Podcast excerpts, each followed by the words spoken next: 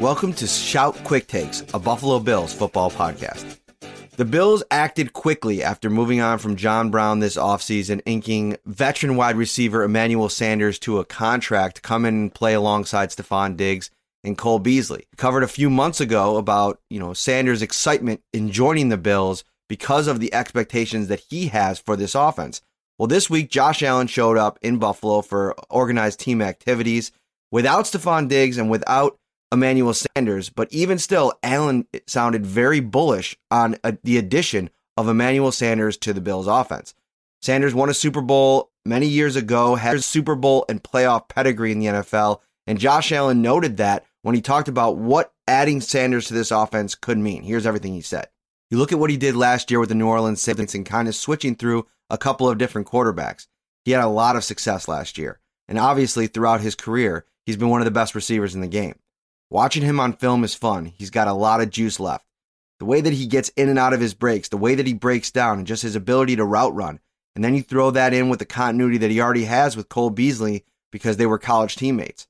Being able to find concepts that he likes and be able to incorporate them into what we're doing here, he's going to have a really good year, and we're so excited to have him.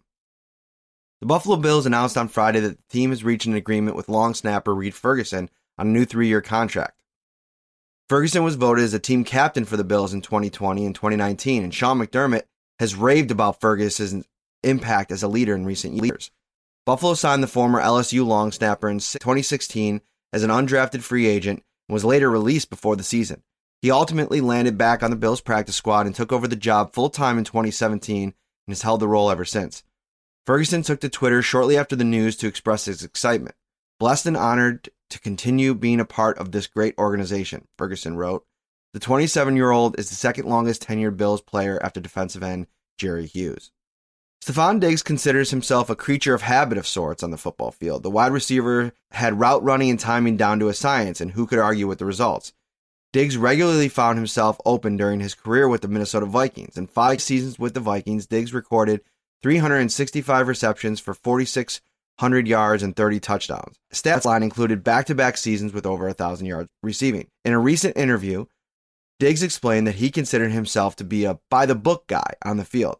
I like to buy into the process, he said, and I want to blend in as much as I can and let my play stand out. This is going to sound crazy, but I'm a by the book guy, Diggs said.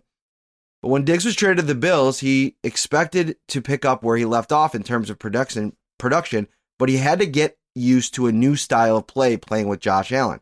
Here's what he said about playing with Josh and how he had to change his game a little bit. Josh will just look at me and say, Steph, just get open and catch the ball.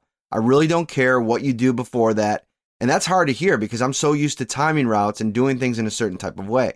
But this is where the creativity comes in. I can mix things up a little bit and the quarterback trusts me. The only way you can build that trust is by making plays.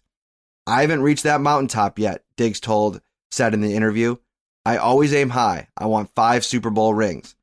Well, boy, will B- Bills Mafia like to hear that.